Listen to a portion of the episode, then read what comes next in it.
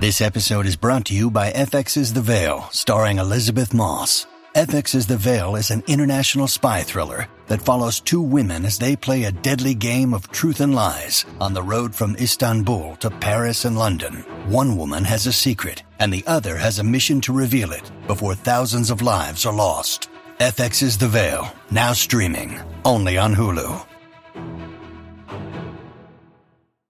Mom deserves the best, and there's no better place to shop for Mother's Day than Whole Foods Market. They're your destination for unbeatable savings, from premium gifts to show-stopping flowers and irresistible desserts. Start by saving 33% with Prime on all body care and candles. Then get a 15-stem bunch of tulips for just $9.99 each with Prime. Round out Mom's menu with festive rosé, irresistible berry chantilly cake, and more special treats. Come celebrate Mother's Day at Whole Foods Market. Pod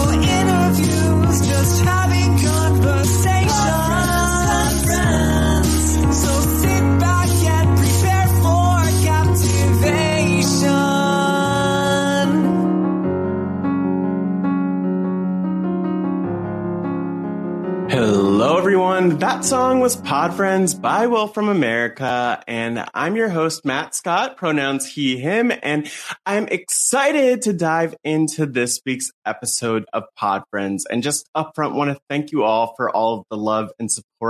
It's been so great hearing from people through the Pod Friends email, podfriends at robhasawebsite.com, through social media at Hey Pod Friends on all platforms, and otherwise through social media at Matt Scott GW, just getting the plugs in early. Um, just because you you've all been so incredible at reflecting to me just the, the ways that the stories you've heard have, have resonated with you. And one thing that's so cool about Pod Friends and being able to host it and really guide people along this journey is that there are so many experiences and so many people's stories that we have yet to truly dive into that um, that we have the opportunity to. And, you know, hopefully more and more people could see themselves through the diversity of stories that we're sharing and through the things I have to share, through the things our guests have to share.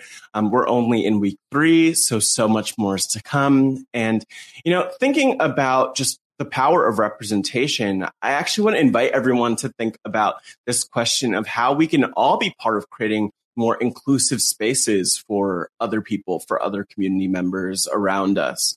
Um, that's something that I think about a lot in in my work with storytelling, and I know that my guest today, who is the one, the only Brööklyn Zed, pronouns they them, um, also thinks about. And I actually was first introduced to Zed as part of the Mole Patrol podcast over on Reality TV RHAPups, actually here on Reality TV RHAPups. Um, co-hosted, of course, by Josh Wigler and Jessica Liese, along with Brööklyn Zed. And you could also find Zed on post-show recaps, talking about Pose and other shows like Final Fantasy. Um, and of course, Zed was the most recent Podcaster Mafia winner. So the thing I love in talking about Zed, and, and also the thing I love about Zed is that Zed is really a great example of bringing your fullest self to any space, whether that's RHAP or otherwise. And as the title suggests, Zed contains multitudes. There are so many um, levels to Zed beyond being a non-binary person and a pronoun advocate, which is so critical and important and something we dive into. Zed also is such a great example that, you know, people have so much to share from their stories. Zed is an actor, a playwright, a combat fighter. So come on, pro wrestling. And also someone who grew up in a lower income suburb of Chicago, moved to Brooklyn to really live a dream of working on Broadway worked on Broadway, but also experienced being laid off because of the pandemic.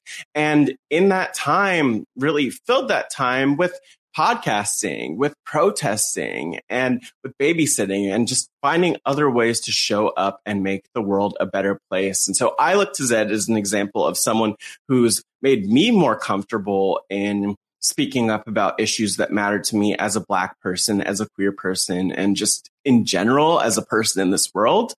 Um, and has really helped me see that it's okay to have these important conversations in a place like RHAP.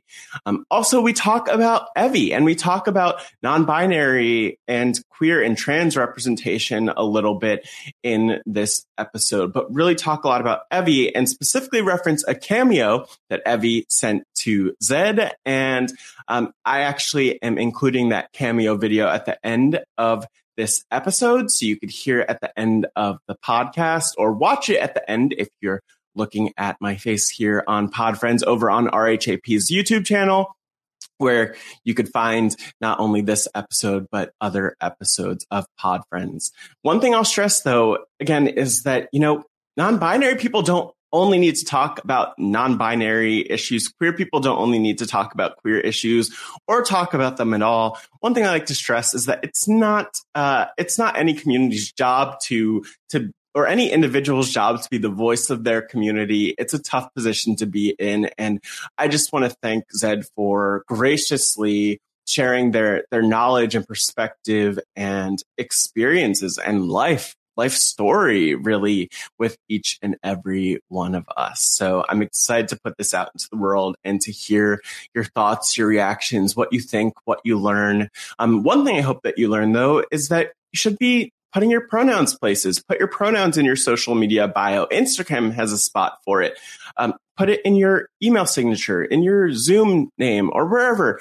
You know, it's so important to do that. And we talk about that as part of this interview. So, a lot to dive into. Um, and it's really important, meaningful stuff. And I'm just so thankful to Zed for making that space. But um, I mentioned Zed is someone you can find on the Mole Patrol podcast. And that's one of the reality TV RHAPups. And so, I just want to give a quick shout out to some of the other reality TV RHAPups um, that are phenomenal. Also, probably surrounding this episode of Pod Friends on the Reality TV RHAPups feed.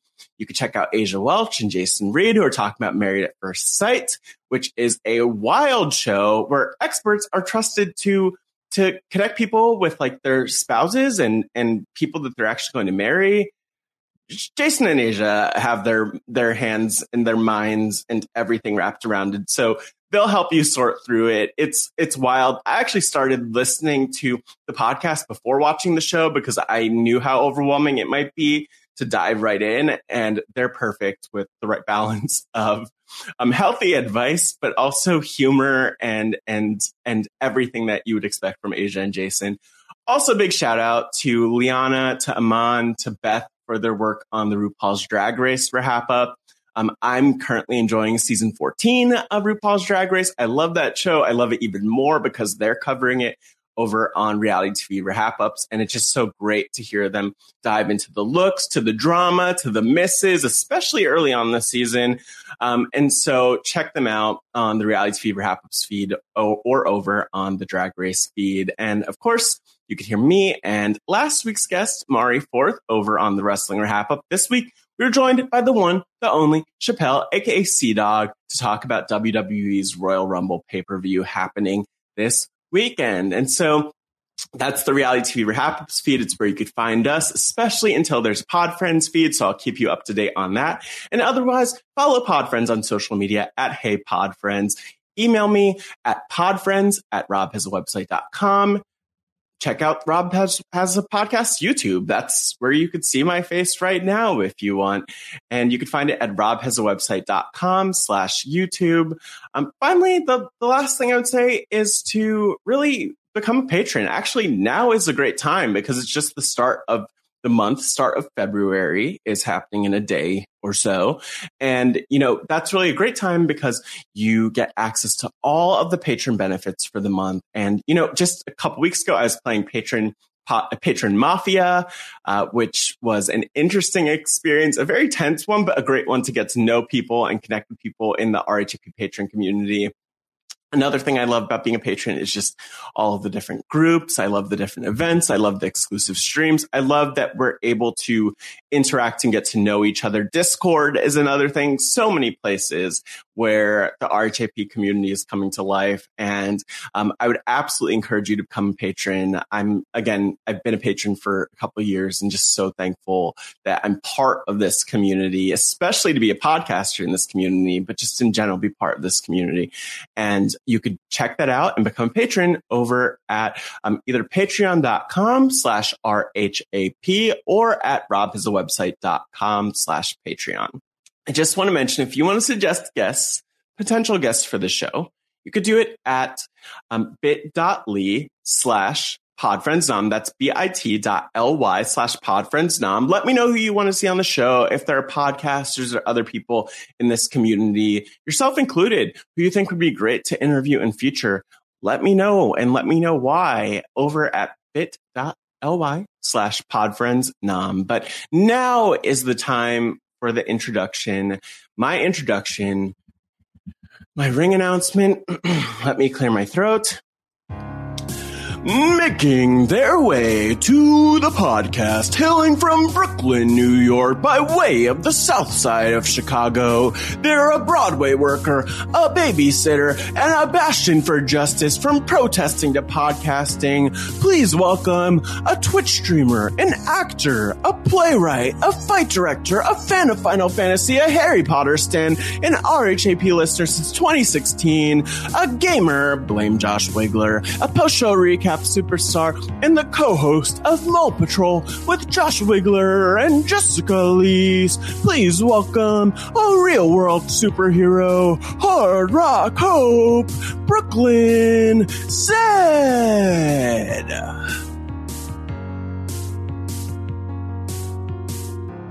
You were obviously Zed. You were part of Podcaster Mafia. I mm-hmm. felt betrayed by you. I felt hurt by you. This is like my version of a final tribal speech. Uh, explain yourself. Do you have like a strategy for these games that happen? Because you are the cha- a champion of podcast. I am a champion nowadays. So uh, this is your exit interview, even though it's like well, three weeks later. listen, that it, it, we are almost done with January 2021 and yes. that was like January, I don't know, 3rd or 4th or something. That's sure. still a highlight of January 2021. It was all kind of downhill from there. Um, I didn't have a strategy. I was praying to be nothing, which I never, never hoped for in life. Oh. Um, but Kalish Mafia has so many rules and so many complicated jobs that I was just like, let me just be nothing and try and figure it out. Cause that seems like the least pressure I could have. Yes. Um, and when I was assigned Mafia, the only thing I had going for me was I was like, well, at least I know how this job works. Yeah. I, I, may not be good at it, but I know what I'm supposed to do. So that's all I have to go off of. Um, so when David was like, yeah, you were playing that thing of like, well, it's my first time. And I'm like, well, it was. And I was the mafia. Like both things can yes. be true. Yeah. Oh my gosh. I have look, I have I have a lot of questions. There's a lot in depth. We'll dive in one day. But do you play a lot of games like that? Because I will say I the first time that I played Mafia virtually was Podcaster Mafia back in June. And then the and I was Mafia my very first time, so that's fun. And then I played again this this January and that was what it was. Um, but like, do you play a lot of games like that um, that aren't mafia? Not really. When I was like doing theater in like high school, it was definitely a big thing we'd do at like a cast party in somebody's backyard. was you'd yeah. play like werewolf or mafia with all your cast members, but it's not something I've done as an adult a lot. Uh, I just played a few weeks ago with the folks who watch Survivor live together in New York. Mm. Um, it was the, my first opportunity to go to a live viewing in years. And I played one round and I was Mafia in that game too and lost horribly. Um, but we don't talk about that. That's not on video. It doesn't count. You win some, you lose some, except yeah. now it And I win the one that all the people are watching on the internet. Yeah. Off the record. We love it. But, you know, you, you are are someone who I'm excited to interview to dive in with not only because I admire you but more because I think there's there's like so much to dive into it. Mm-hmm. Where you're really interesting for me is that you kind of just like pop in my mind from where I was sitting um, on my phone listening to podcasts. You just like popped up out of nowhere um, to the mole the mole patrol podcast, obviously with Jess Liese and with Josh Wigler, but like going going because uh, we'll, we'll get back to that. Just going out, zooming out a little bit, like who is Brööklyn Zed? And yes, I mean to sound like this is inside the podcaster studio. um, who am I? Well, Zed, the name, was born a couple of years ago. Uh, if anybody out there doesn't know, you probably do, but I'm non binary. I use they, them pronouns. Um, Zed is a nickname that came from, uh, I was called Z in high school as a nickname from my birth name. And I tried that out for a stage combat workshop. I do stage combat. We'll just pepper that in there. Um, totally. And I was like, let me see if I like that. being called Z yeah. as like a more gender neutral name. And I did. And then I immediately flew to the UK for 10 days. So Z became Zed and that just mm. stuck. And so that's been my name for like two and a half years now. Um, and it was really cool because in the summer of 2020, uh, among all the awful things that were happening and all the chaos, I met a lot of new people and I got to introduce myself as Zed. And so there's like a whole world of people, including the podcast world, that really only know me as Zed. And so I feel like I get to really be my full self because they don't have some memory or expectation of who I used to be or how I was before. Uh, I don't know if that answers your question or more is about like how I got here. Um, well, I mean, anything you say is is is more information and like giving giving more of a sense of who you are. I'm, I'm even more curious about like your backstory and who you are. Because mm-hmm. you mentioned like combat fighting and like uh, being a theater kid and all those things which are super super interesting. And, and i'm sure that i know that there's a lot more but like who who are you even more? Like how did you i don't know like how yeah how did you grow up? Like what's your your journey your journey been? That's a big so question, I, but yeah, it's a big question, but and a weirdly easy enough one to answer. Um, uh-huh. I grew up on the south side of Chicago, uh, in the suburbs. But when people think of the suburbs of Chicago, think they think of like the wealthy north suburbs. Um, mm. I grew up in the poor south suburbs. Uh, I went to a school that was like 85% black and 15% Hispanic. And there were hand, a handful of white kids all throughout my life. Um, so to me, that was perfectly normal. And then when I, and I was interested in theater from a young age. I, I did ballet for 15 years. Um, like I loved performing from the time I was really small. Uh, and would rope my little brother into doing performances with me, yeah. which is not his thing. Um, and then when I got to visit relatives in New York, my aunt took me to my first Broadway show, which was Rent in 2004. Uh, and I was like, oh, this is it. I'm moving to New York. I'm going to go to school here. I'm going to live here. Yeah. That's what I'm going to do with my life. Um, and from that moment on, at 14 years old, I was like set on going to NYU. Uh, I had like I had a fake list of backup schools, but like no interest in applying anywhere else. Yeah. Um, but I was really good at school, so like that worked out okay for me. I did go to NYU, and I've been here ever since. Um, do, trying to do theater, doing theater. Uh, I'm an actor and a playwright and a fight director. Sometimes I did lighting design for a while, but there are definitely people who are better at that than me. Um, you know, you you find work where you can. You do like weird off off off Broadway shows in like theaters with leaky dressing rooms in the middle of a thunderstorm. You put on a play right before a pandemic hits that you produced yourself. Um, yeah, I do a lot of stage combat. I've been doing that for over a decade at this point, and I work front of house on Broadway to make actual money yeah. while I'm trying to do all the things that don't make so much money yet. Yeah.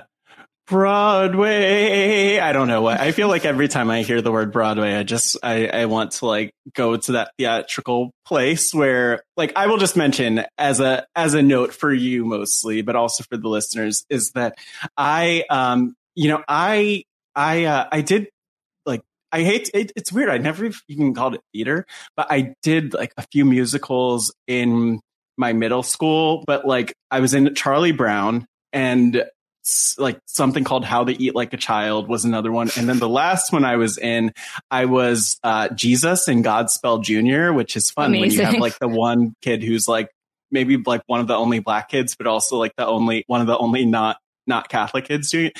But I I feel like I resonate a lot with like the theater um energy, the theater life, because a lot of my friends have been like theater kids and adults and all. But like I'm I'm so curious with you. Like what was the like was there a moment growing up where you felt like most like yourself um in in terms of just how you showed up in the world or any time where you're like oh my god that's that was uh that was me living my best life at the time huh that's an interesting question because i think my what I really remember about growing up is like because I was very smart and very curious, I was always like ready to do the next thing.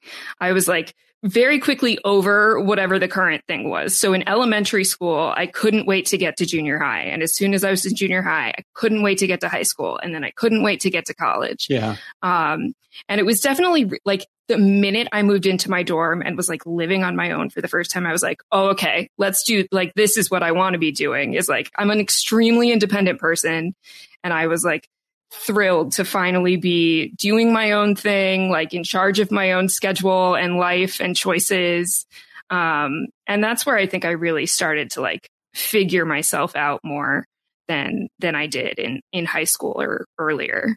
Yeah, and you know, one reason I ask that? Because like maybe that question could be the like thesis or something of the whole interview where it's like when like talk let's talk about like what makes you you right? But i i asked that um in contrast to this question which is like how do people perceive you? Because you've talked about zed being like a name like it's it's who you are now but it hasn't always always been who you are and how you show up and being mm-hmm. brööklyn zed hasn't always been how you've been able to show up in the world. Yeah. And so i'm curious like not this is going to sound super pretentious but you'll know what i mean. Like what is your like do you have like a certain brands that people associate you with? I hate i hate that question. I hate i know. word. i do too but i know yeah. exactly what you mean. Yeah. Yeah. Um and i think i do uh like clearly i'm very you know offbeat off center like not i have a shaved head and purple hair. Like i am Love not it. what anybody's going to expect to be typical.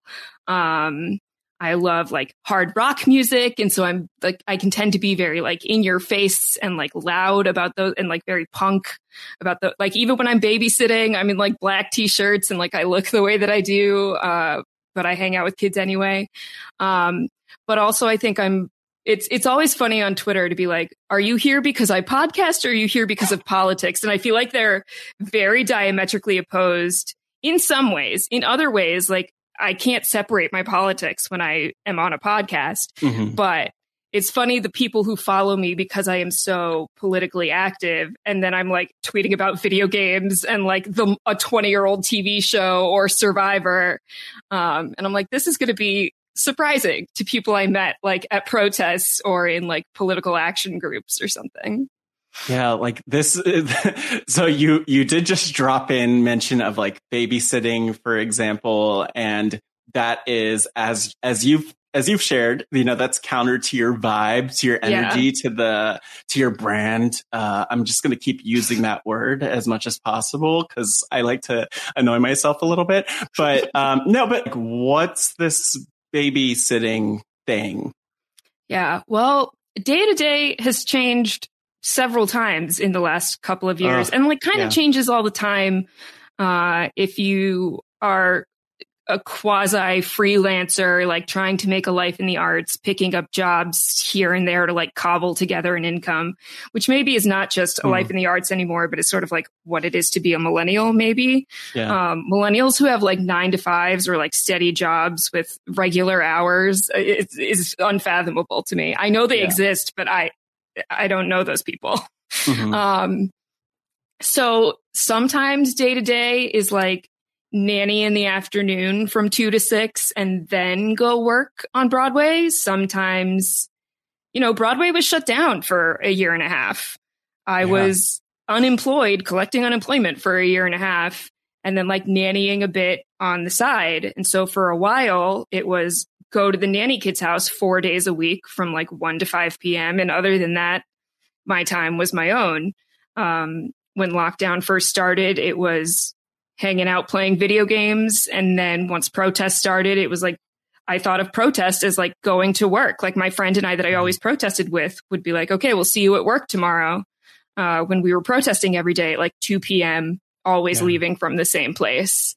Uh, now it's typically I, I, I just work Broadway. Um, although my show just closed. So for the next two months, who knows what my day to day is. Mm-hmm. Um, but when you work on Broadway, you know, my call time is 545 or 645 PM. Mm-hmm. And then you work until 10 or 11 at night. And that's, and you have matinees on Wednesday, Saturday, Sunday. And that's like, that's your life. And then the rest of your time you fill how you want. Uh, and I think some people know I have started streaming obsessively on Twitch. Um, mm-hmm. I only started a couple months ago, but I've come to really love it. So most days a week, uh, before I go to work, you can find me on Twitch playing classic video games, which you can blame on Josh Wigler. we will we will get back to talking about Josh Wigler, absolutely. But I, I, you know, one thing that's interesting to me is understanding more of like how people ended up in this RHAP PSR universe. Mm-hmm. And again, I'll, I just will start with my perspective of realizing, oh my gosh, there's a podcast about the mole. What? I haven't thought about the mole in about 20 years. Let's, let's, uh, let's roll back the tape and let's watch and let's listen. And then you were there and it was kind of just like, here's Zed. and Zed really pestered us to have this podcast. So Zed, you have to be here. And yeah, that's, that's basically what happened. but like, what was the, I, I think it's interesting, even, you know, even if people don't know you or know your, your backgrounds, like, I think it's interesting in the context of what you've shared already because there's the pandemic that, that hit and happened, obviously, which changed a lot of, well, changed a lot is an understatement of like how Broadway operated and how a yeah. lot of people navigated the world and even daycare and babysitting and situations like that. And then you mentioned protests. What what what was going on in your life like this with this series of factors? Because like I could also see you totally just like dedicating your life to the protesting or to like anything else, but you ended up talking with Josh Wigler and Jessica Liese. Uh, what was that all about? Yeah, it was a wild time. So I've been an RHAP listener since 2016, I think. Um, and so therefore familiar with Josh and familiar with uh, recaps, although not as much. I I was not yeah. a huge TV watcher before Josh came into my life. Mm-hmm. Um, and on some podcast, somebody was going to make a reference to the mole. and Josh made the mistake of saying, "I haven't watched it. Don't tell me. I intend to watch it. I've managed to not be spoiled for 20 years. Don't tell me."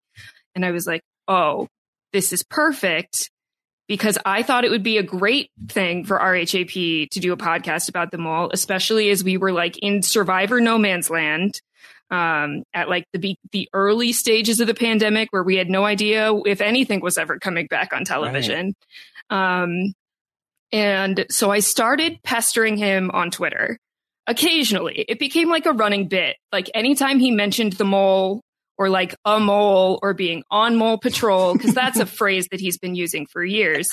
I'd be like, hmm, did you mention the mole? You know, you could do a podcast about the mole. And I did message him privately and I'm like, if this is too annoying, like tell me and I'll stop. I like, I know you're one for a bit, so I'm going to keep running with it until you tell me to stop. Um, and then eventually he messaged me and was like, so we're going to do this podcast and you have to be on it. And I was like, I mean, okay, that's not what I was asking for, but I'm I'm happy to do that. Right. I just wanted it to be a podcast. I didn't know you. Okay. Um, and so the first podcast I ever recorded was our our premiere episode of Mole Patrol.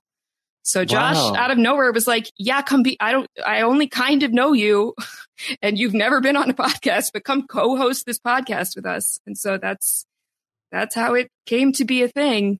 at the same time that I was going to these protests and, you know, there were fights over the New York City budget uh, in the city council at the time. I got very nose like waist deep in like local politics and budget lines and all sorts of things that people don't typically tend to know about.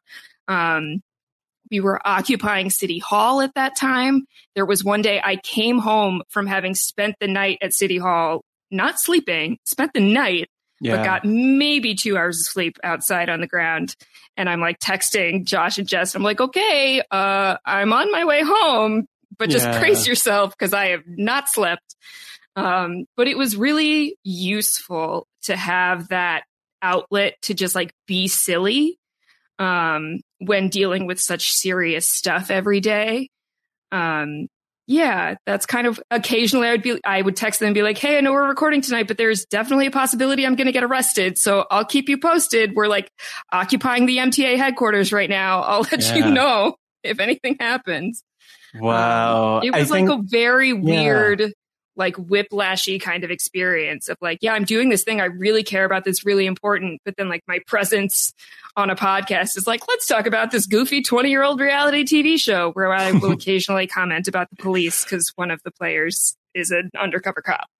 Yeah, yeah, and I, I, they really did love their their undercover cops and their cops in general, as they still mm-hmm. do on some of these shows. It's a, it's yeah. a choice, um, but you know, like the thing that stands out to me, maybe that that resonated most, other than the fact that I was probably just on a tear listening to like a bunch of podcasts about stuff. I'm like, oh, that's a show that I would rewatch because I vaguely remembered them all.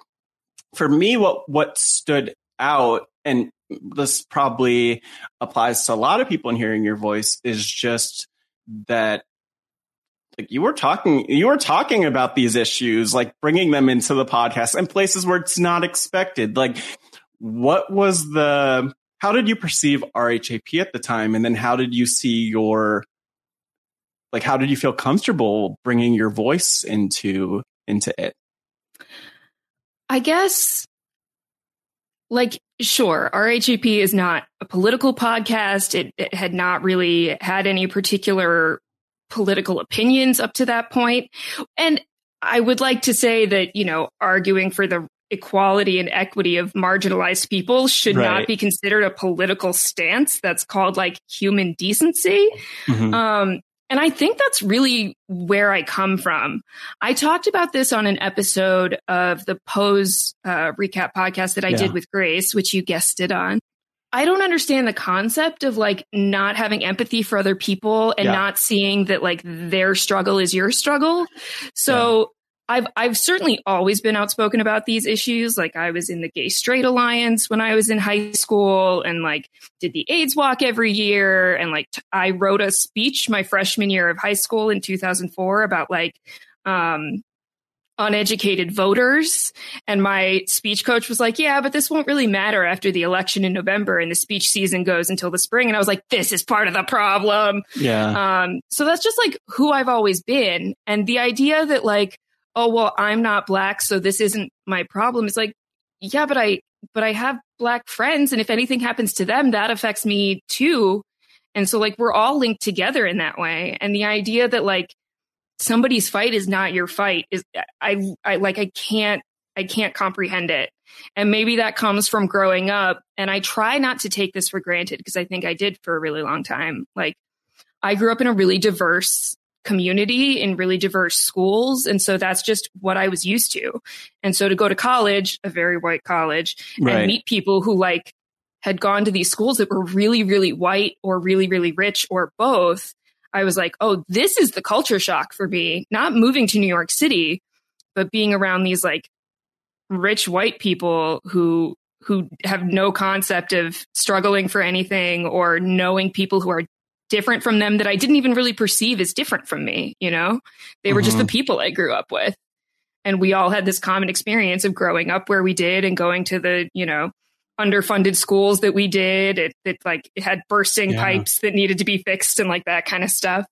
Um, so yeah, when it came to being on the podcast, there was like not, there was just no way that I was going to censor myself about that stuff. Yeah. And Jess Liese certainly has very similar politics to me, which helped. And she is obviously well established on the network. And so I think yeah. I felt like I probably had a little more permission in that way. But it was also just so present at the time um, that all these things were happening. And this was as Rob was starting to do the Black Voices of Survivor panels, mm-hmm. uh, and and the class of 2020 was happening. And he was like, right, I need to bring in more diverse voices that are not just like the mostly white, mostly men who have been running the network for so long. Um, and I appreciated that he was, in fact, I said this to him on like a Patreon call, like a yeah. Friday, Facebook Friday. And I was like, I appreciate that you're doing this because I don't take it for granted that like any old 40 year old white guy would be like, yeah. oh, I can do something about this. Yeah. And he took a lot of steps and made a lot of space for other people to share their voices and perspectives on the network without him even having to be there. He wasn't like, well, I have to moderate you guys talking because this is my thing. Um, and I think that's really, really important uh, and unique and not something everyone would do. Yeah. So it was just like, yeah, I'm going to talk about these things because it's what's happening right now. And it's a way to make this 20 year old show relevant. Like the things that are happening in this goofy show are still an outlet to talk about the things that are important to me. And I think I kind of do that wherever I go. Like I will bring up stuff about anti capitalism in anything that I'm doing at every opportunity. And yeah. it's been fascinating to watch more and more people wake up to this stuff and like the flaws in our system that is working the way it's designed to work uh, over the last two years because they had the time. We're yeah. also wrapped up in working all the time. And then all of a sudden, we all had to slow down. Yeah. You know, we didn't have a choice. We were all stuck in our houses. Uh, a lot of us suddenly didn't have jobs anymore. Um, mm. And we had time to realize the things that were important and the things that weren't, and like had time to I know this is not true for everybody. Healthcare workers certainly had no time to do anything. Um, but a vast majority of society suddenly had time to like think about the things that were important to them, read books, like expose themselves to new stuff. And I think that's part of why the uprising that happened in 2020 was able to happen because people had time to pay attention. They had time to be out in the streets. You know, I, before the pandemic, would try to go to protests between shows on a Saturday I'd like yeah. get out of work. I'd go down to a protest and then I'd have to leave early because I had to go back to work. Being able to protest every day was like a privilege for me because normally I would have I would have had to go to work and I wouldn't be able to be out in the streets for however many hours we were out there. I, at, at, a certain point in time, I would have to go leave and do my stupid job. That's like not as important as fighting for the dignity of of like humanity. Yeah. But I don't know.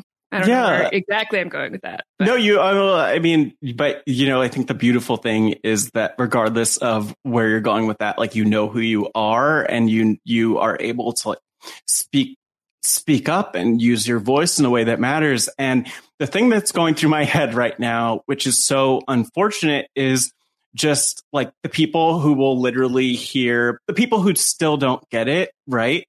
Like the people who could listen to your words and listen to what you're saying and like not I'm I, I know there will be so many people who are like, yes, Zed, you're everything that I always wanted and needed and more.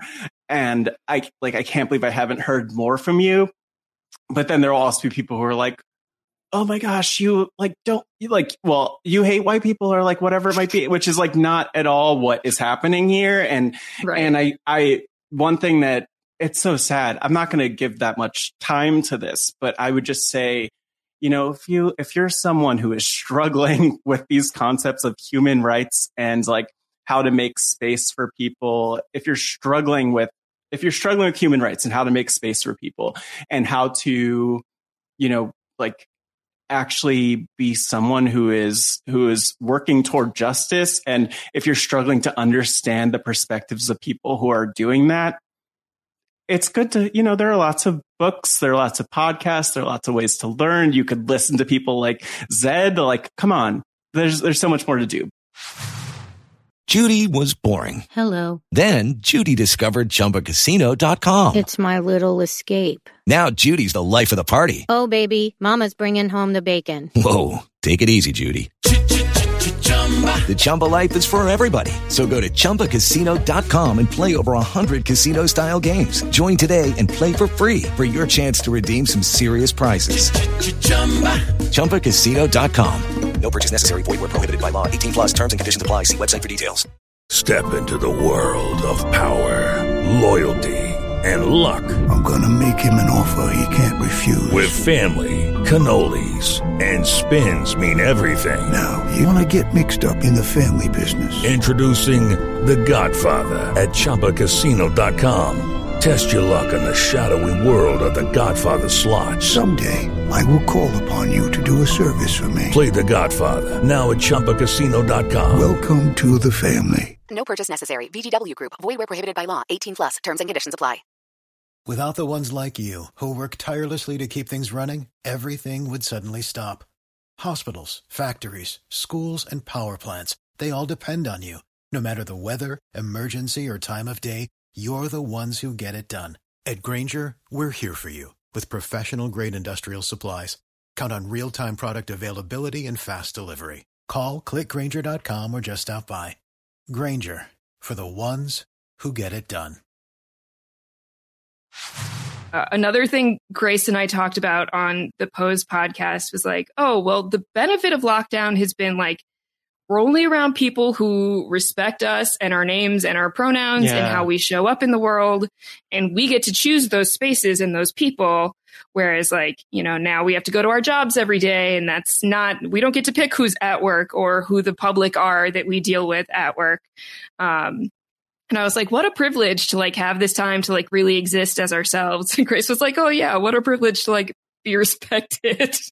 Because just no, literally because the other people are not point. there. Yeah. Yeah. Because you could block them or not get on Zoom with them, maybe. Right.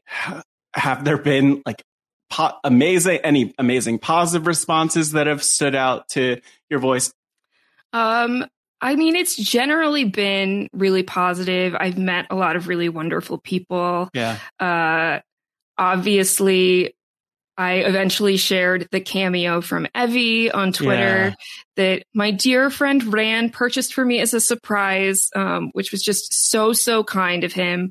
Um, but like getting to know Evvie on Twitter just yeah. through, I made a comment when uh, Rob and Lyrsa were talking the week that Evvie went out and being, and they were switching between they, them, and she, her pronouns. And I was mm-hmm. like, this shouldn't be a big deal, but it's a big deal that you're doing it. And I appreciate it that like you're seeing this. And it has, it was great throughout the whole season that, um, even though Evvie didn't shift their pronouns until after the show aired, that in coverage of it at the time, people were able to respect what Evvie's pronouns are now. Uh, and so I made sure to talk about that a lot because I, am sure that's something that was confusing for some people. Um, both well why is everybody using only she her pronouns for her on the show and I'm then on the flip side people wondering why they were using they them pronouns for Evvie on podcasts yeah um and the thing is it's not that complicated but if it's something you haven't encountered before I, I'm willing to give people the benefit of the doubt with things that are new to them. It's after you've been had the opportunity to like learn and are choosing to remain ignorant or to not accept and respect someone that it becomes an issue. Um, so I was really, I was so excited when I realized that Evvie also uses they, them pronouns, even if it wasn't on the show, because it was yeah. still going to change how people thought about gender in talking about someone who is on TV. Um, and so we started getting to know each other a little bit and then getting that cameo from, from them I just like sobbed through the whole thing because it was so kind. Yeah. Um, and I'll post it again on Twitter whenever this episode drops so that people can see it if they want to check it out. Um, cause they just said such really, really kind things about me like yelling about pronouns on Twitter effectively, yeah. which is something I've been doing for a long time and is very important to me. Yeah. I, I'll say like, even just in, um, I remember when I watched that cameo for the first time, I kind of just like hit play on Evvie's cameo because I was just like, well, they're gonna like they're gonna do like a, it's gonna be 30 seconds a minute, whatever. And I was like kind of a little bit multitasking, but I was like, let me mm-hmm. just hit play. I'm like, this is going on for a while. There's a lot here. This is really deep. And then I found myself tearing up in the moment too, because a lot of it um, resonates. And I just rewatched the, the, the cameo from Evvie, who is phenomenal. And by the way, who I would say there's a world where Evvie would probably be here in this podcast, like thanking you, yeah. talking to you, um, which I wish it were that simple. But, you know, like there, there's so much there. Like before talking about Evvie specifically with representation and the representation they provided like i know that you identify as a as a pronoun advocate but like what does that even mean to you? What and what is it that you wish that people knew? People generally knew that they don't know about like that and being mm-hmm. like an advocate when it I say pronoun advocate, but I also realize there's so much within that when it comes to like being yeah. a non-binary person and and so on and so forth. But just want to give you the space to like speak to that. Mm-hmm. Yeah, that's sort of the glib title I've added to my Twitter bio of, of, pronoun advocate because yeah. it's like two words that I'm using to try and say a lot of things, which mm-hmm. we can now talk about, right? Um, which is that for trans people of any gender identity, spaces are safer for them if cisgender people, that is people who identify with the gender they were assigned at birth, yeah. uh, share their pronouns as well because trans people, particularly if you use they, them pronouns, or if you have transitioned but don't quote unquote pass as what we think a gender should look like, are more likely to, ha- to have the wrong pronouns used for them and therefore have to correct people or outright share their pronouns because we are not at a point yet where anyone will just assume your pronouns are they, them, for instance. Mm-hmm. Um, so when if you, for people where it's not a big deal, like, yeah, of course my pronouns are she, her. Okay. Well, then just, just share them. Right. Cause that makes it, it takes the pressure off and the focus off of people for whom it is, you know, quote unquote different.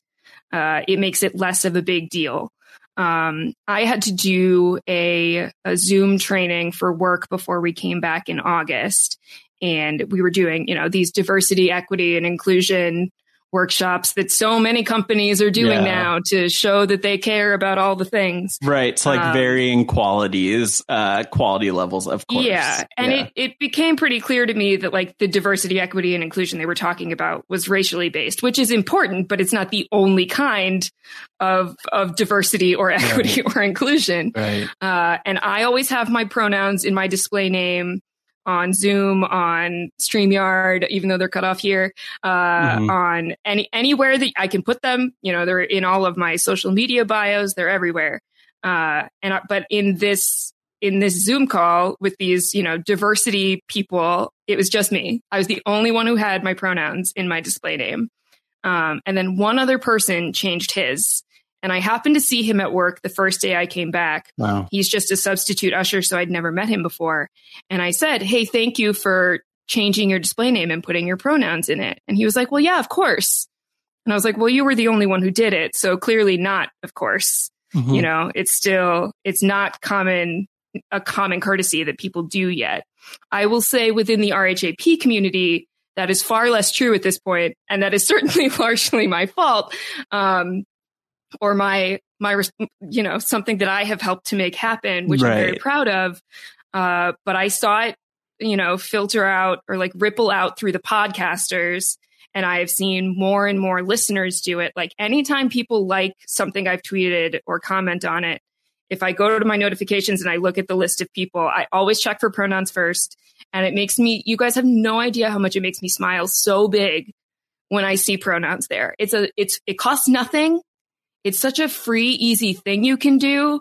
And it makes people like me feel more comfortable and more safe when we're out in like the public where you have no idea what's going to happen. You know, I'm on Twitch now and I have had a couple people come into my stream and now I get very wary if somebody starts talking in my chat and hasn't followed me because yeah. that often means that they're a troll coming in to say that like, oh, I'm really a girl, but I'm just ugly. So that's why I'm using they, them pronouns or like there are only two genders or blah, blah, blah, whatever. And like I delete it and move on. But yeah. I don't know if it occurs to some people that that's a thing that happens. The same way that like I'm sure racial I mean we see it all the time that racial yeah. bullying happens to contestants on Survivor to just like anybody who has a public platform of any kind um, the way that tons of misogynist things get said towards women on the internet all the time um, and one small small small way you know you don't get any hero points or like trophies or or like ribbons for doing this but oh. but one tiny thing you can do is putting your pronouns in your bio, on your name tag at a meeting, on your on your Zoom profile, like anywhere in your email signature, anywhere you put your name, put your pronouns. It, it you may not even know that it's making a difference to somebody, but I promise you that that it definitely is and people like me see it and really really appreciate it.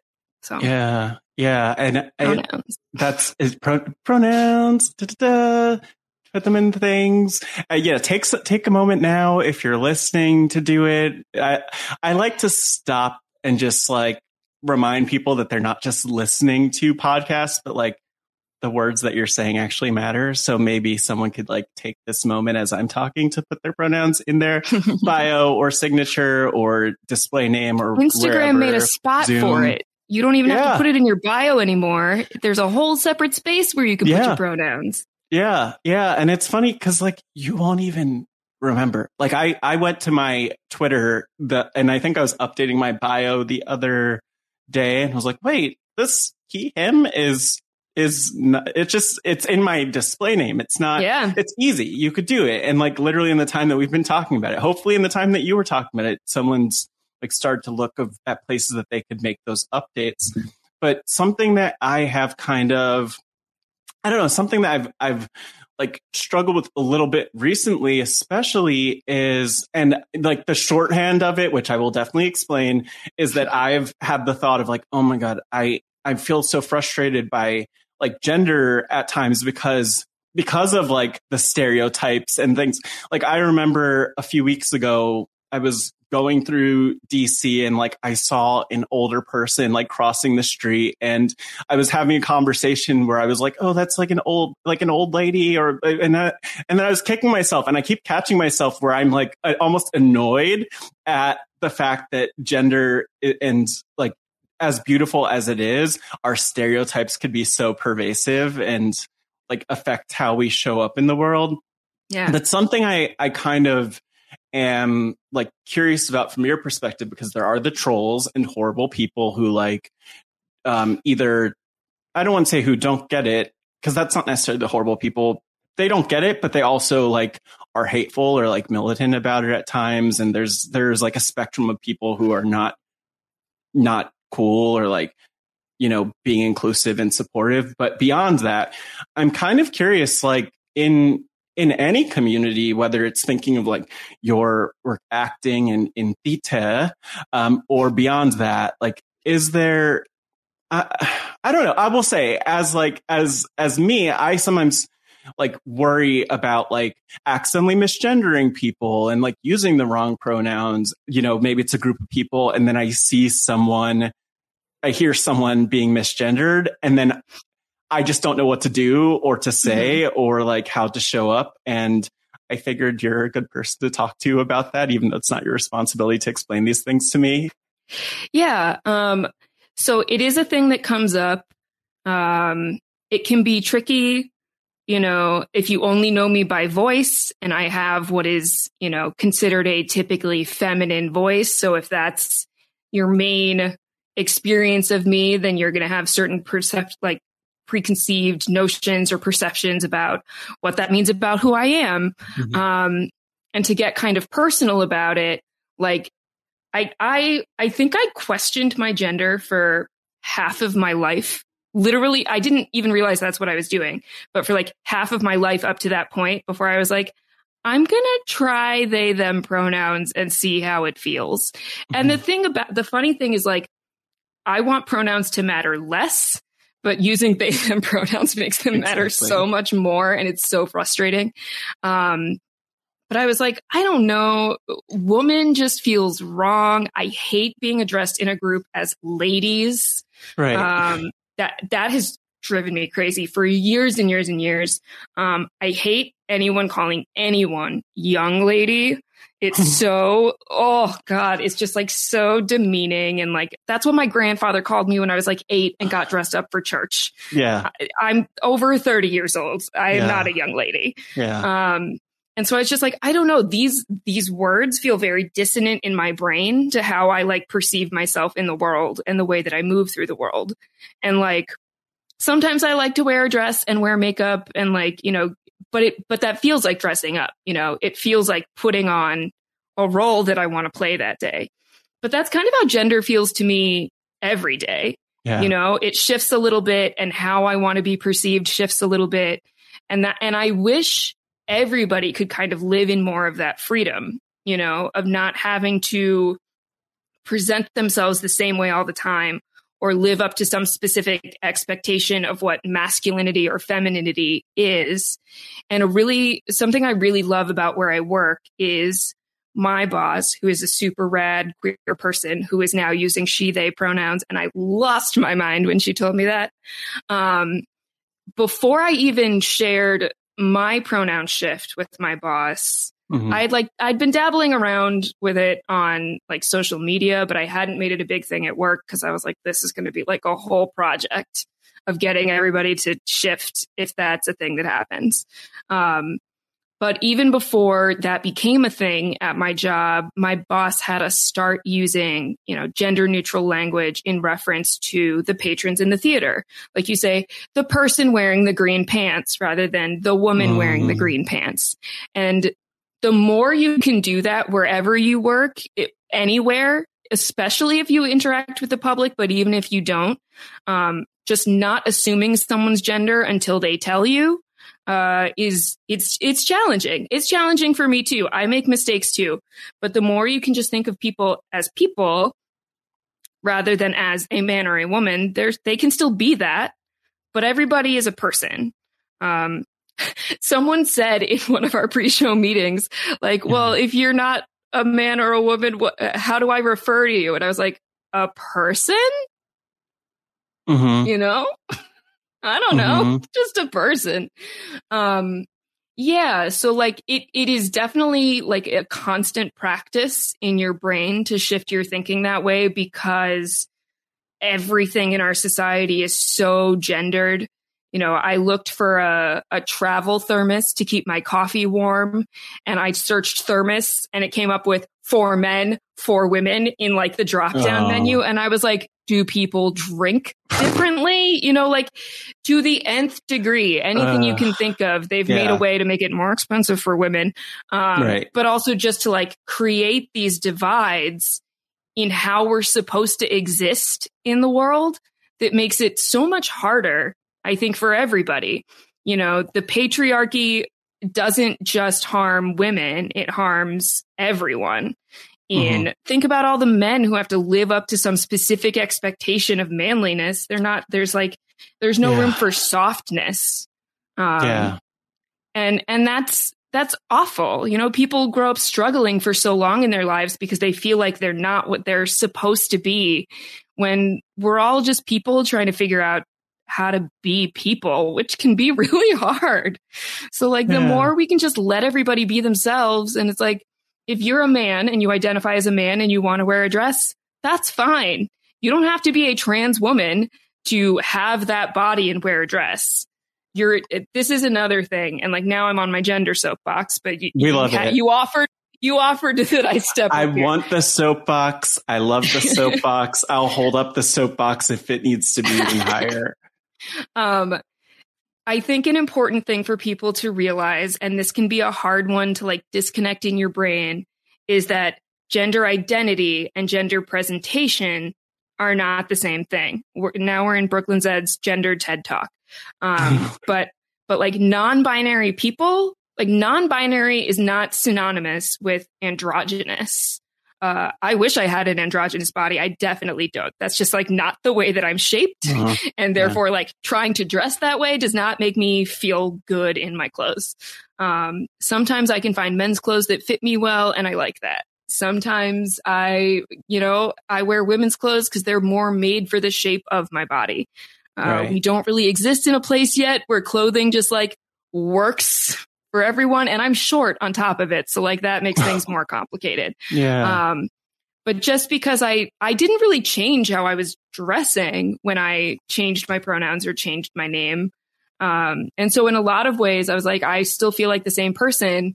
And my friend was like, well, all non binary people are trans. And it took me a while for that to like sink in in my brain and make sense. I was like, I don't feel trans. I don't feel any different than I felt a year ago as far as like my relationship to my body and, and myself. Um, but then I booked a flight and had to like fill out a form um, on the airplane for the airplane. Uh, yeah. And on British Airlines, you always you have to have a title. Um, and Right. so I like had to put Miss, and I was like, oh, I don't like this, and this is what trans feels like. Is Yeah. like when you don't, when like how you feel does not fit how you have to present yourself to society in order to like do things that everybody does, like get on an airplane. Um, yeah, so that's that's Yeah. like what moving through the world can be like. You know, like I still use my legal name at the doctor's office. I Yeah. went to the doctor for the first time at like the end of 2020, and I hadn't heard that name in like nine months, and I was Uh-huh. like, "Whoa, this is weird." It's fine. I still use it as like my my stage name is like my legal name, which is like the opposite of how you're supposed to do these yeah. things. Yeah. Um, but it's funny because it definitely feels like a separate person from who I am now. And it's like when I go to the doctor, I have to go be whoever that person is, uh, which I think I'm, I would imagine is not how most people exist in the world. No, and I think it's it's uh, like even just like the the awareness of all that is such a beautiful thing to be able to like break down kind of uh really who you are versus how the world sees you and perceives you versus also who you were in a lot of ways. Because we're all like regardless of of our gender identity or our identity overall like i think that something that comes to mind is just that we're all kind of like on a we're all on a journey and we're all evolving in in our in that way.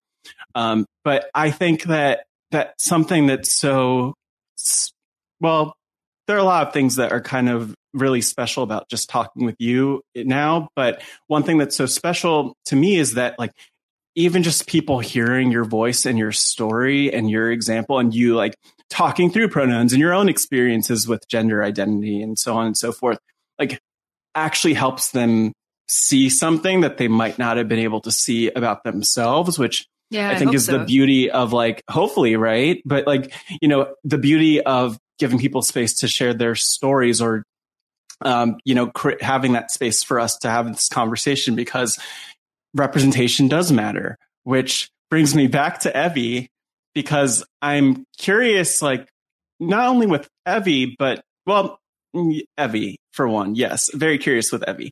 But also just more broadly when it comes to like non-binary representation and the sh- we talk about representation in the shows that we watch all the time.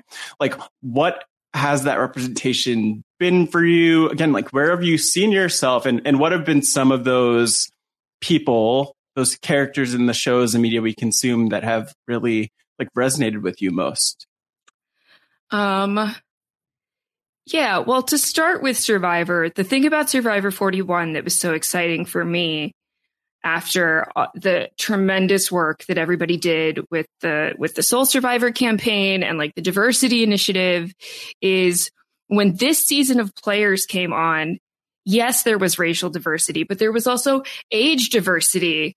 And there was, you know, multiple queer, visibly queer women at the same time and they talked Mhm. about it. And Ricard was like, Oh yeah, my husband who's a transgender man and is pregnant with our kid. Like it was nothing. It didn't become this whole crazy thing. It was like if you weren't super paying attention, you might have missed it. But I lost my mind. Um to have that kind of discussion just like as part this is just part of his lived experience. And that's how it should be treated. Um but the fact that it was treated that way was like really remarkable uh to me at least yeah um and so being able to see that diversity and like everything that happened with zeke was terrible yeah. extremely terrible and traumatizing for a lot of people. Um, and I I totally get not wanting to be the trans survivor player. Uh, but that visibility does matter and like really really endeared him to me in a whole new way on top of how charismatic he already is um, and what a great storyteller he is and how smart and strategic he is. Um, i was just like oh my god you know a trans person is playing survivor. That's really exciting. Uh, I think it's challenging in the non-binary space because yeah. tribes get divided into by binary gender, you know? Um, and like, even if my, if I were to go on Survivor, which I don't want to do, uh, I, but I think about this all the time is yeah. like, how would I fit into that space? Because I'd be counted as a woman. Uh, and in any of the challenges that they split by gender, I'd, I'd be counted as a woman. And it's like, what is that going to feel like? Um, something that was like so special to me about what Evvie talked about in the cameo that I got mm-hmm. was like being out there was kind of how they were able to come to that realization. They had all that space to think about how they were presenting and what their body meant to them. Um, what they tweeted something that absolutely killed me the other day. That was like, "Oh, when I blindsided myself and realized I was non-binary." Oh. Um, in terms of like their yeah. gender representation, blindsided myself and thought I was a woman or something like that. Uh, mm-hmm. I retweeted it if you want to find it. Um, but it, I was like, yeah, we don't know until you like really start to think about it. And for me, I know that when it started, or I'm pretty sure, is when I saw Rent for the first time to come back to that mm. is with the character of Angel and my understanding of it at the time was I was watching a man dress up as like a drag queen. And that was really my first exposure to drag mm-hmm. or to like gender bending in that sense. Soon after I saw Rocky Horror and like, you know, I, the world continued to expand from there. But yes. I saw that and I was like, oh my God, I want to be that. And then I was like, well, what does it mean that I want to be a man who wears a dress? Like, what is like, how does gender work? Like, what? Um, and so that's yeah. something that I kind of like sat with and thought about for a long time. Um, and it, as it's become something that more and more people talk about, it's like, yeah, if you're questioning your gender, you're probably not like a cisgender person because that's not something cisgender people do. And I was like, oh, little did I know as I spent 14 years thinking about like what my gender was and how like what how I wanted to dress and what that meant and like all of these things. Um and i came to a point where i was like oh when i when i said like i want to be that i realized way later probably what i actually meant is like i am that yeah. in that like it is outside of the norm. It's outside of what's expected. It doesn't fit into a particular box. And like depending on how, who you talk to some people say angel is trans. Some people say that she's a drag queen. Like pronouns are kind of fluid with angel. Um but that is something I related to, and I didn't even understand how I related to it yet at that time. But that's something uh, that I think really sparked something in me. Um, as far as media goes, there's yeah. not a lot. No. Um, I watched a really incredible show on HBO called, I mean, I'm going to pronounce it Todos Nosotros, um, but there's an X, it's like T O D X S uh, uh-huh. N O S I can't spell, uh, but there's X's where the O's should be. Right. Um, it's a, a Brazilian show. It's in Portuguese. I watched it with Spanish subtitles to challenge myself. Um, mm And it's about a non binary person in Brazil, uh, in Sao Paulo, I think, in a place where there's like mm. a lot of hate crime issues. Yeah. Um, and like I watched a person telling their family, no, I'm not a girl, I'm non binary, and like correcting like the feminine ending of words and things. Cause like language matters in how we understand people, how we understand the world around us. Um, and I'd never seen anything like that on television in terms of like how they interacted in a relationship with someone else, how they interacted with the people that they lived with, what getting a job was like, trying to get a haircut to look more masculine and being like laughed out of the barber shop. Mm-hmm. Um, I was like absolutely stunned by the portrayal. It was incredible. I, am sure you can watch it with English subtitles too. I highly recommend it if you have HBO. It's like six episodes. Um, super, I mean, not a super easy watch, but not a super yeah. long watch. Um, I also really love Betty, which is also on HBO, and there's two seasons mm. of it hmm. now. But you get such a, it's about a group of, I would say young women, but I don't even know that that that's the right gender identity for all of them. But right. there's these like different presentations of kids who are like just out of somewhere around like the just out of high school age in Brooklyn. Um, and there are various gender presentations and relationships and identity issues uh, that I haven't really seen in a lot yeah. of ways. And then, like, of course, there's Euphoria, but everybody knows yeah. now about Euphoria. Um, mm. So, yeah, in the non-binary realm, not not a lot, not a lot yet.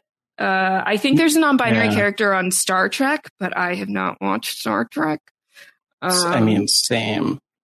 Yeah. Same. So this, I hope there will be more, yeah. but it requires people to use their imagination a little bit and like go beyond what they've, you know, the media that they've experienced for their entire lives and just like dream bigger, you know, imagine that people yeah. can be more than just the things that you've seen them as so far.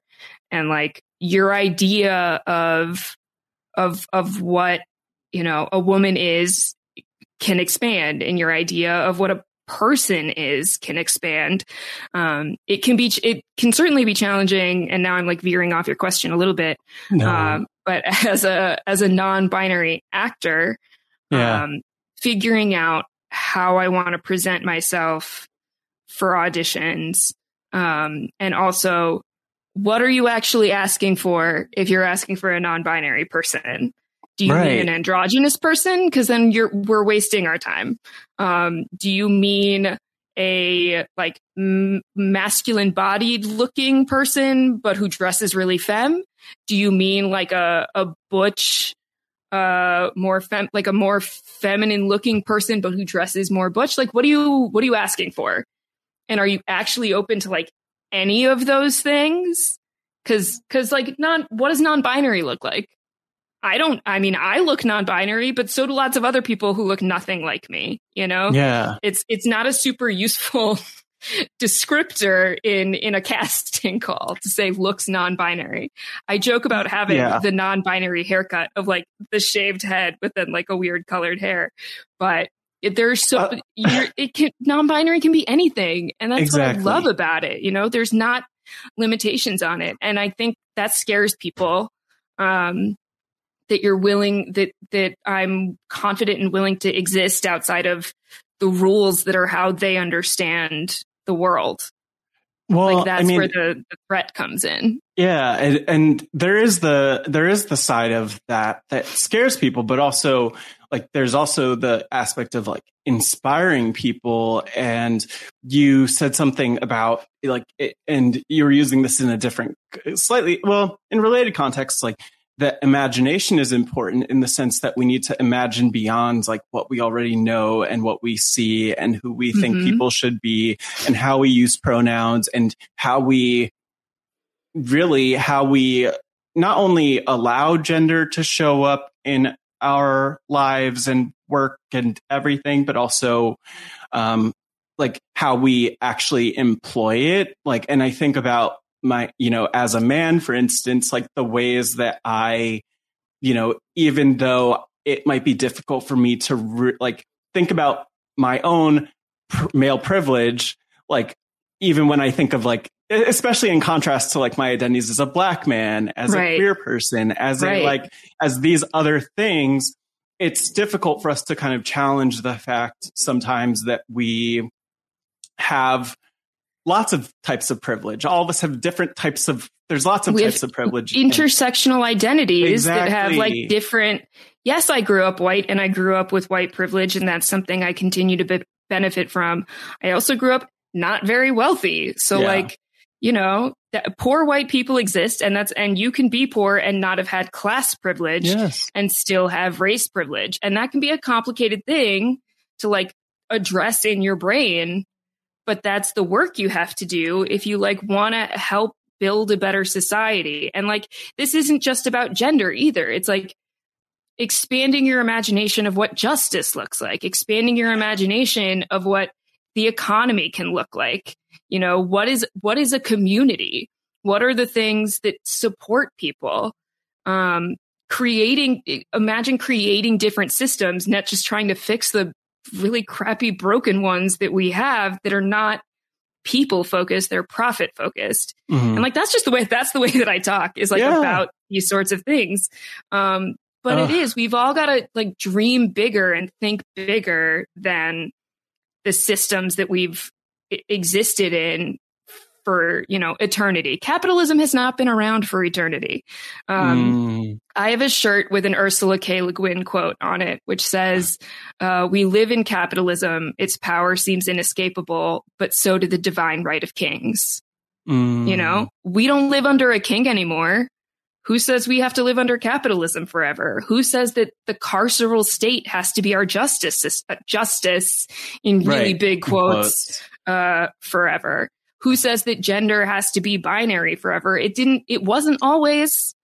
And that's a whole other side how capitalism made the binary gender really, really important for the nuclear family thing that is for a different time. But, yeah. you know, it's, it's, expand expand your ideas of what things can be don't be afraid it it's it can be scary and i'm not saying it's easy um existing outside of the structures that we've been given is not easy um but it's also freeing in certain ways to just be like yeah i don't know i'm just yeah. doing me whatever that is ways in a lot of ways yeah. it's freeing like not only for you but for other people uh, and um, when i say you i don't even mean you zed but i mean right. for not only for the listener but for other people or not only for the individual but for the world and something that i really want to like push for and i said this at the start of this podcast. I think it's something about this conversation that i i really want people to like think of themselves as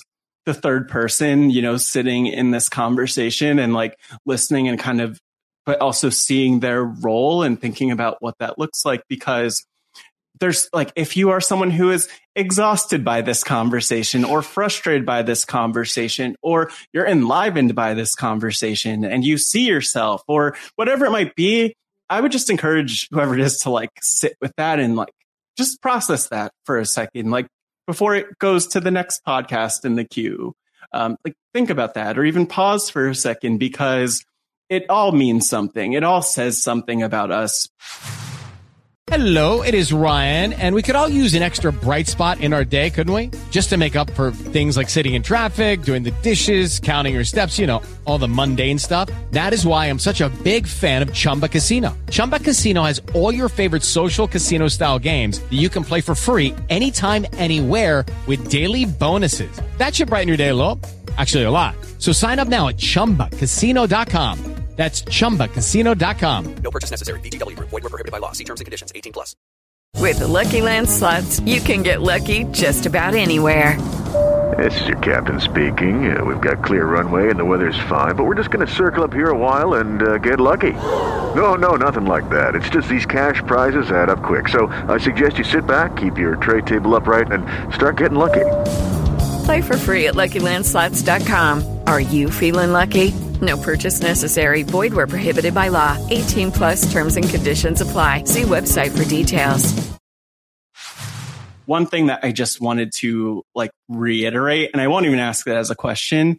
It's just like how important you and how you show up in the world is. And I take, I, I, I love Evvie. I love Evvie's cameo to you. I watched it twice before starting this, um, just like to really get it. And I, I wrote some notes because there was so much there. And, you know, some of the things that, a couple of things that Evvie said that I think are so powerful and that I want to like reiterate for you is Oh no.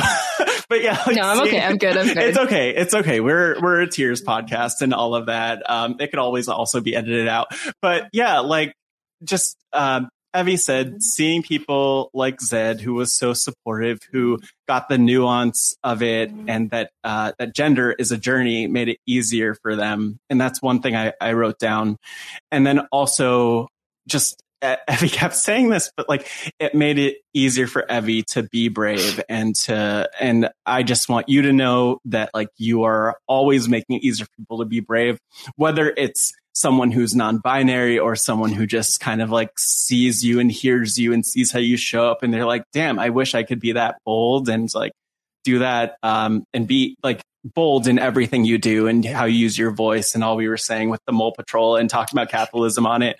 Like that's so it's so amazing. And i'm just thankful that you're that the world and rhap and but like anyone who's hearing the sound of my voice right now also has the benefit of hearing your voice um, even more. So i just want to shout you out for that. And um, you know maybe i know you mentioned tweeting out evvie's cameo. Maybe we'll we might find some way to like edited or included in the in the podcast too just so people could hear cool. but you know as we kind of as we get toward the end of this podcast on like uh i don't want to I, I i'm not trying i'm not trying to lighten the mood but i want to ask the kind of on a lighter note like there's so much that you you've we've talked about broadway a little bit um, mm-hmm. but also i know that you spend your a lot of your time like well, Final Fantasy is one thing. We actually haven't talked about Final Fantasy. We I haven't no, at all. I, I, know nothing about Final Fantasy except for the fact that, like, in 1990, 1998, 1999, um, I had a family, I had a family friends in like 1998, 1999 who loved Final Fantasy and I didn't get it. Um, I didn't get it at all. I didn't, I couldn't, I couldn't wrap my head around it. But like, what, you know, we've, we've talked about like such heavy uh, meaningful, important things that I'm glad people could hear. But like beyond that, like what does like what role does like fantasy not uh, well i'll say fantasy stuff because i'm not like in the loop on like fantasy stuff but like fantasy stuff and like more fun fun stuff have in your journey. That's a good question. I you know, often Josh and I have become like wonderfully close over the last couple of years. And sort of when you're, I'm sure you know this in podcasting with Mari all the time. It's like when you're podcasting with one other person, you sort of always have to be in each other's lives of like, oh, well, this thing came up. So now I have to reschedule this. And like, even just on a logistical level, you start to get to know more about like bigger things going on in someone's life. Cause if totally. you have to reschedule, it is probably for a big reason. Um, and obviously, Josh and I got close during the very tumultuous time that was the summer of 2020.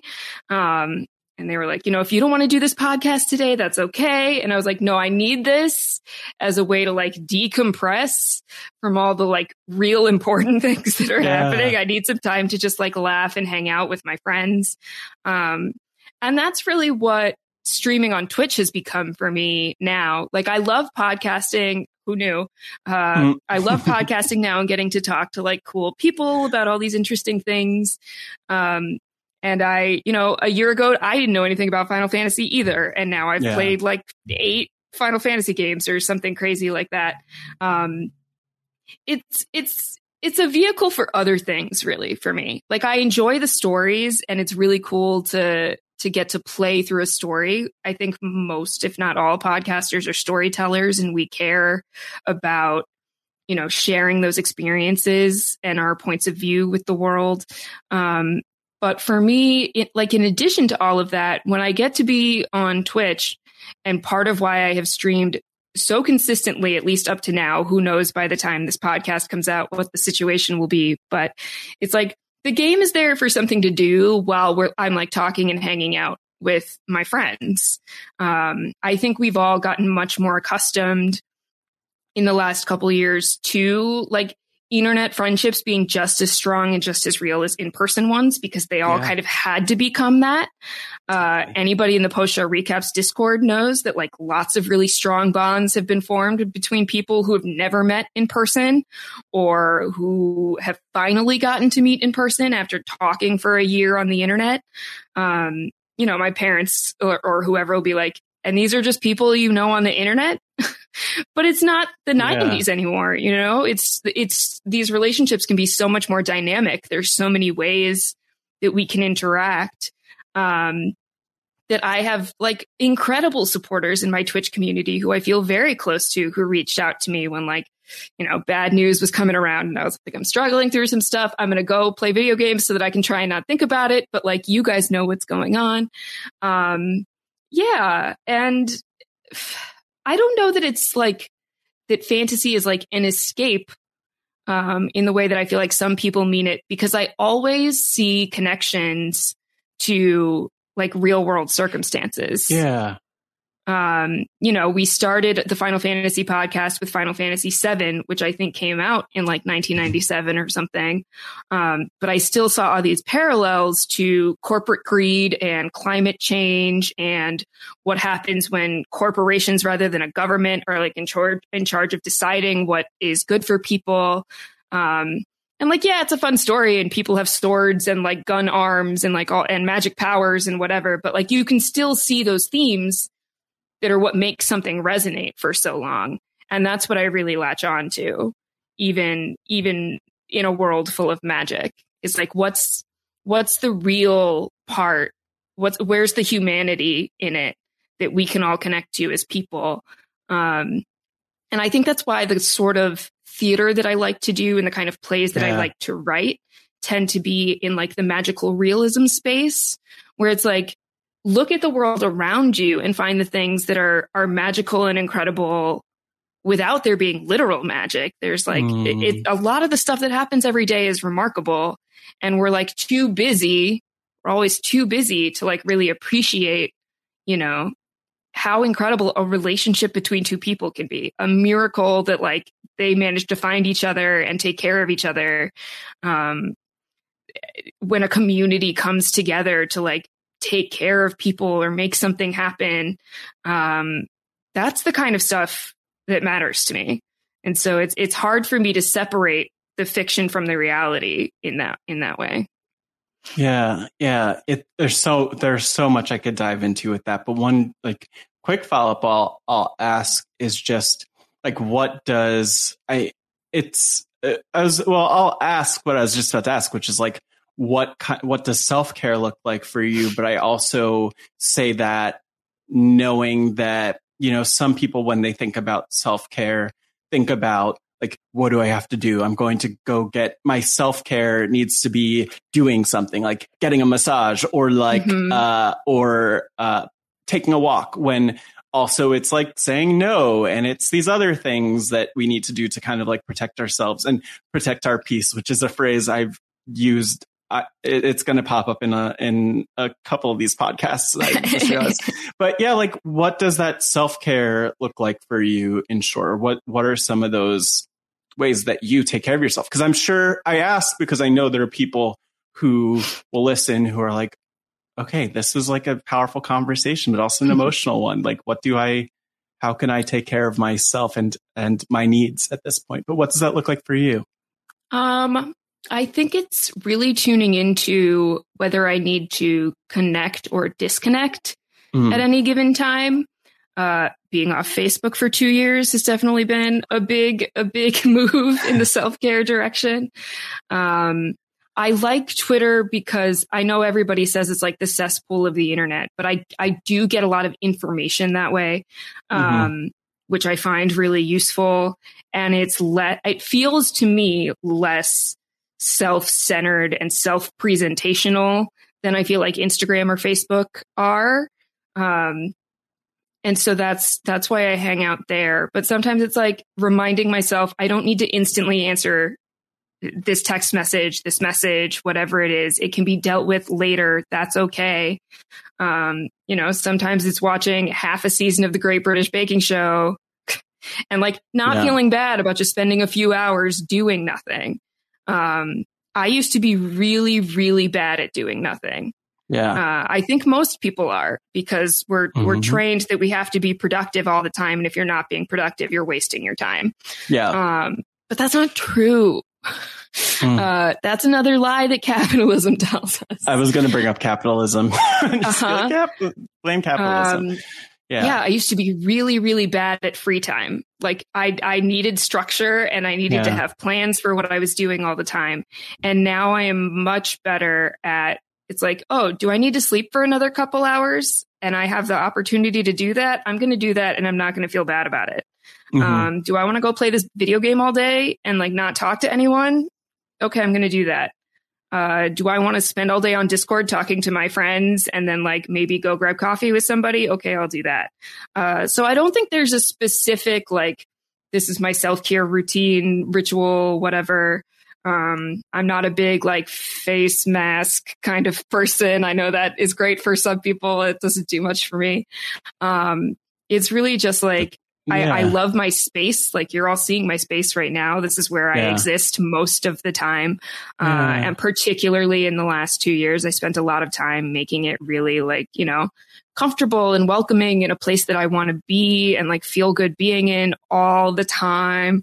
Um, and so I just try to like spend time appreciating that and being grateful for the ability to have created that space for myself. And so sometimes that's all it is. It's just like, okay, like appreciating the things that I have and being grateful for what's around me and like just taking it a little slow, you know? Yeah.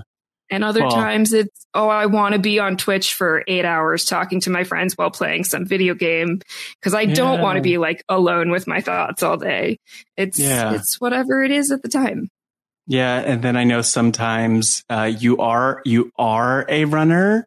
Um, you are a runner. You're a runner, Zed. Sometimes you- I'm a runner. You are a runner. In contrast to me, believe me, you are a runner.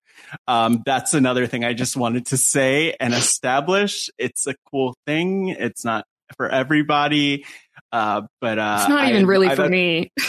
I hate running. I just feel good Relatable. about myself after I've run. I feel great when I look at your Twitter and you post like a picture of you after the run or like mid run, and I'm like, oh, Gross. that's my run too. That's my run. we just, I did, we did that together. We did, we did it together. We did it together, and we we did this interview together. And there's so much more we could dive into. I feel like we could be here forever. Yeah. Maybe like the, I you know. Like two two more questions I'll ask. I always want to ask a question about like if your life were a book or documentary, what would the title be and why? And I'll get there. But I want to ask another question first, which is just like about you know you we've talked about Joss jo- Joss uh, Joss Josh Josh. Josh Wigler Yeah. uh, and I'm get I get Tyler. Like, He gives me butterflies. Um, but yes, Tyler Weigert and um, and also Jessica Liese, uh, otherwise known as Jessica Liese, not Tyler Weigert. Um, and I'm just like curious about like what role they've played, what role just other podcasters have played in you know in the last almost couple years of your your Yeah. life. I, I think it's always nice to like stop and reflect on that or share that. Well, Josh and Jess were the first people to come over to my house in the pandemic Hmm. uh, in September of 2021 after like I had not had anyone over for, you know, however a, a year and a half or however long that had been. Um, and we were talking about it and about how weird it was going to be. And we all just agreed that it was fine. It would be weird and we would just let it be weird and be okay with it. Um, and it was really, really lovely. And Mhm. as I said earlier, I think like recognizing that Jess was like 100% on board with my politics and like was willing to say those things too. Um, and I think has always been like a little bit of that voice on the network Right. as one of the only women who's been around for a really long time.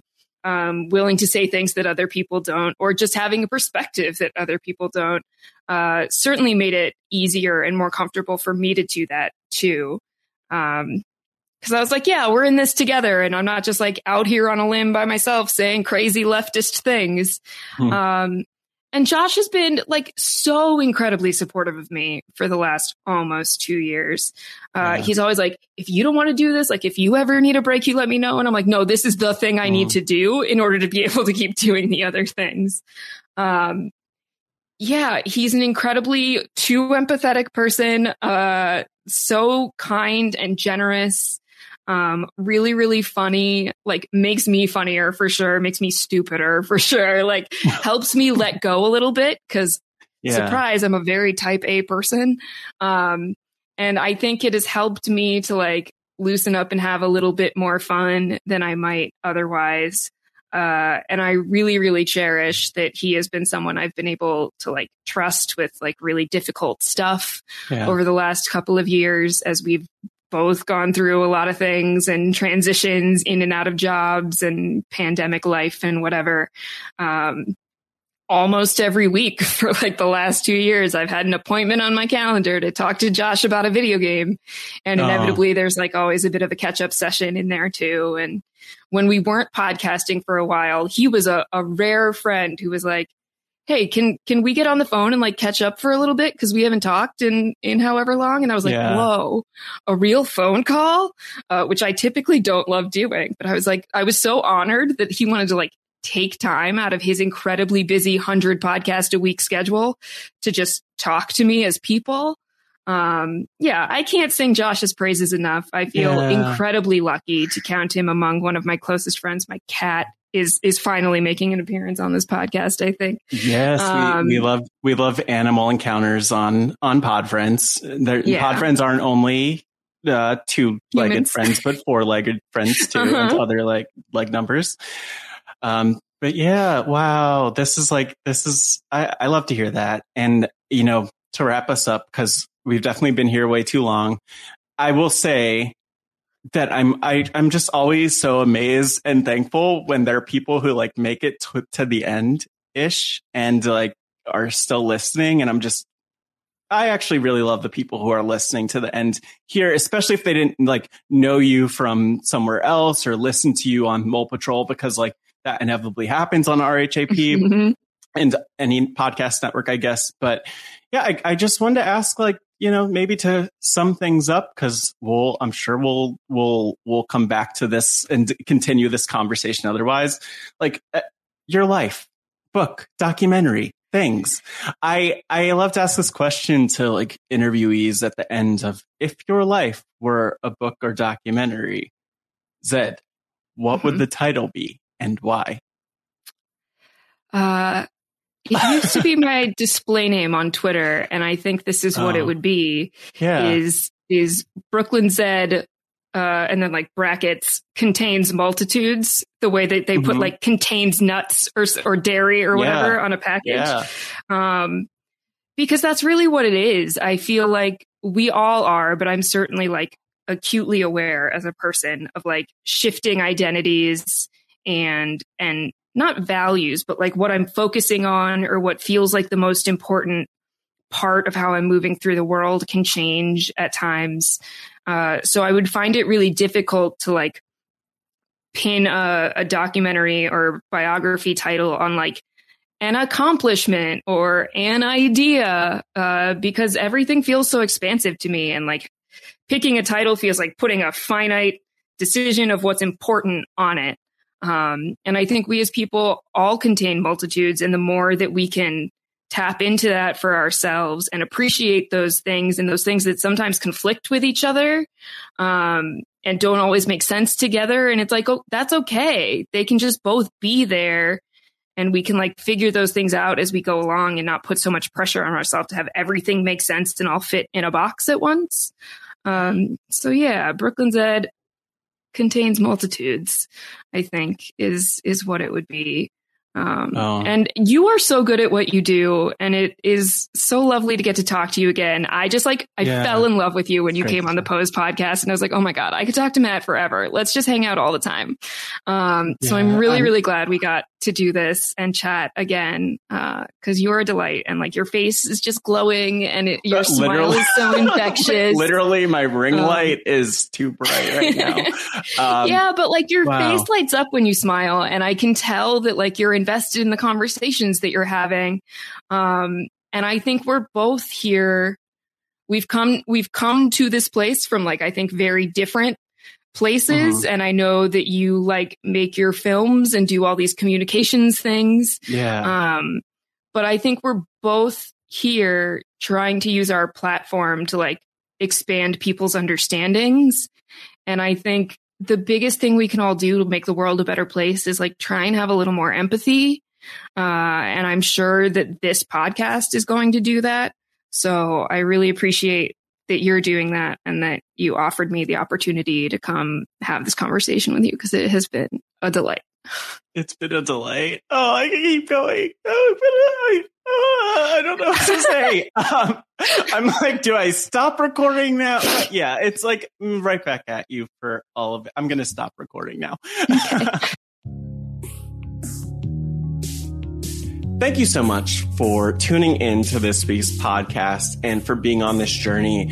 And I really just want to thank you if you are someone who's tuning in and hearing my voice right now as we conclude the episode. Let me know, like tweet tweet Podfriends at Hey Podfriends on social media or tag me at Matt Scott GW because it's so cool to hear not only the people who tuned in because at times, as I'm sure you you'll hear us talk about on these podcasts, sometimes it feels like no one's listening. Sometimes it feels like no one's watching. Um, tweet me at Hey Podfriends at Matt. Let me know um, that you're listening and also what resonated with you from this conversation with Brööklyn Zed. I want to give a special thanks to the RHAP team, to Scott St. Pierre, to Sam Moore, to Hannah Lidsky, to, to Chelsea Lester, to Tricky Rice, to Rob Cesternino, to everyone who's part of putting this podcast together and putting it out into the world. It means so much. It means so much that you, listeners, are tuned in and listening. So thank you so much for all of this. And again, at Hey Pod Friends, podfriends at robhasawebsite.com. Before closing out, I just want to mention that at the very end of the episode, if you're seeing some time remaining, it's because we are going to play the cameo, or at least part of the cameo from Evvie to Brööklyn Zed. So um, definitely listen in for that. And until next time, thanks for tuning in. Thanks for supporting, for being part of the conversation. And thank you most of all for being a pod friend. Hey, Brööklyn Zed, what's going on? This is Evvie from Survivor 41, reaching out on behalf of Ran and the entire post show recaps Final Fantasy group to just reach out and say hello.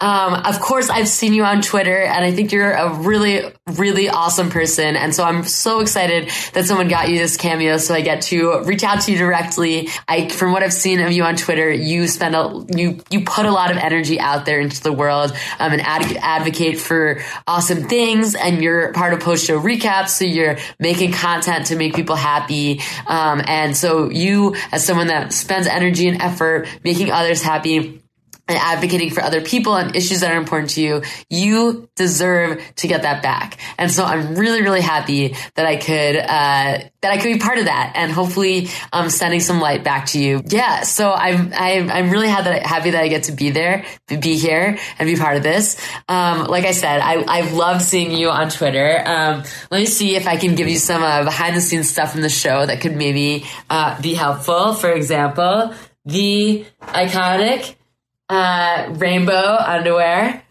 They're kind of dirty, obviously, uh, but they have been washed, so I can tolerate the smell. It was not good out there on the island, trust me. Um, but seriously, like going out there and being an openly queer person and then being open about my gender journey after the show, which is honestly something that I felt very nervous about doing. Not because I was nervous about being out, about being like gender queer and non-binary, but because I felt this like dissonance of that on the show I was not I wasn't I like wasn't fully aware of that myself like it was obviously you know I have a very like I've always had a, or for many years I've had a very like gender queer gender presentation but it wasn't really till you know I was like out there on the island doing hours of like hmm, well, as a woman on Yase, you know, that I was just like, you know what, that's just not right. Um, so I kind of like had that realization more while I was out there. Um, and so I obviously was going to be like open about that and like right away talk to my partner about it and got some clarity about that with my friends and things like that. But I was a little worried, you know, if I, I felt like I had to like nail down what my identity was before the show came out because otherwise like, because I was about to be this like public person, you know, and so I felt a lot of pressure to just kind of like pick my pronouns and like nail down like what the exact gender label is for my gender and like all that stuff. Um, and uh, seeing people like you on the internet who are were so supportive of me um, for coming out about my gender and also i feel like who get the nuance of it um, and can understand that you can be in a journey around your gender like made it way easier for me to do that and made me feel really validated in doing that. Um, and i feel like really honored to be like you. Like i explicitly remember you um, explaining to people about like they she pronouns and like applauding the uh, RHAP community for doing that. And i really that meant a lot to me um, and so, like, again, I feel like really happy that I get to send something back to you because that stuff really meant a lot to me and made it like easier for me to be brave and get to be my authentic self, uh, like in public and on the internet. And I think the entire Survivor, the whole post show recaps community is really, really lucky to have someone like you out there advocating for that, that stuff. Cause I was like really weird. I was like, does this exist really in the RHAP community in the Survivor world? And you proved to me that it does. So seriously, like you mean a lot to me and I really appreciate you. And, uh, I really hope, uh, that, uh, that that you know how much you matter and that your words matter and your posts matter and your podcasts matter and you matter. Absorb the love that people are sending your way because you absolutely deserve to get back what you're putting what you're putting out there. Because I, I always picture it like people like you who put out good vibes and, and important vibes out there, you're like sending out a little bit of light, you know, and that light shines on other people and makes them brighter. And then they get to shine their lights back on you and to all the people around them. And so I feel like, you know, I went on the show and I was shining my light and I do feel like it touched a lot of people. And I feel like it was also scary. And you were one of the lights directly shining back at me and making me feel, uh, feel good about that and, and feel seen. So I really appreciate you. Um, I'm really wishing you all the best. Um, and I really hope, you know, there's this hopefully only one way for the world to go up right now, uh, for the world to go, and that is up, given um, how shitty it is right now. So um, I'm really hoping all the best for you, and thank you so much for being you, and um, stay safe. It's a really scary uh, COVID time out there, and um, all the best. Seriously, seriously, seriously, thank you for being you. Okay, round two. Name something that's not boring. Laundry? Ooh, a book club. Computer solitaire, huh? Ah, oh, sorry, we were looking for Chumba Casino. That's right. ChumbaCasino.com has over 100 casino style games. Join today and play for free for your chance to redeem some serious prizes. ChumbaCasino.com. No purchase necessary. Full prohibited by law. 18 plus terms and conditions apply. See website for details.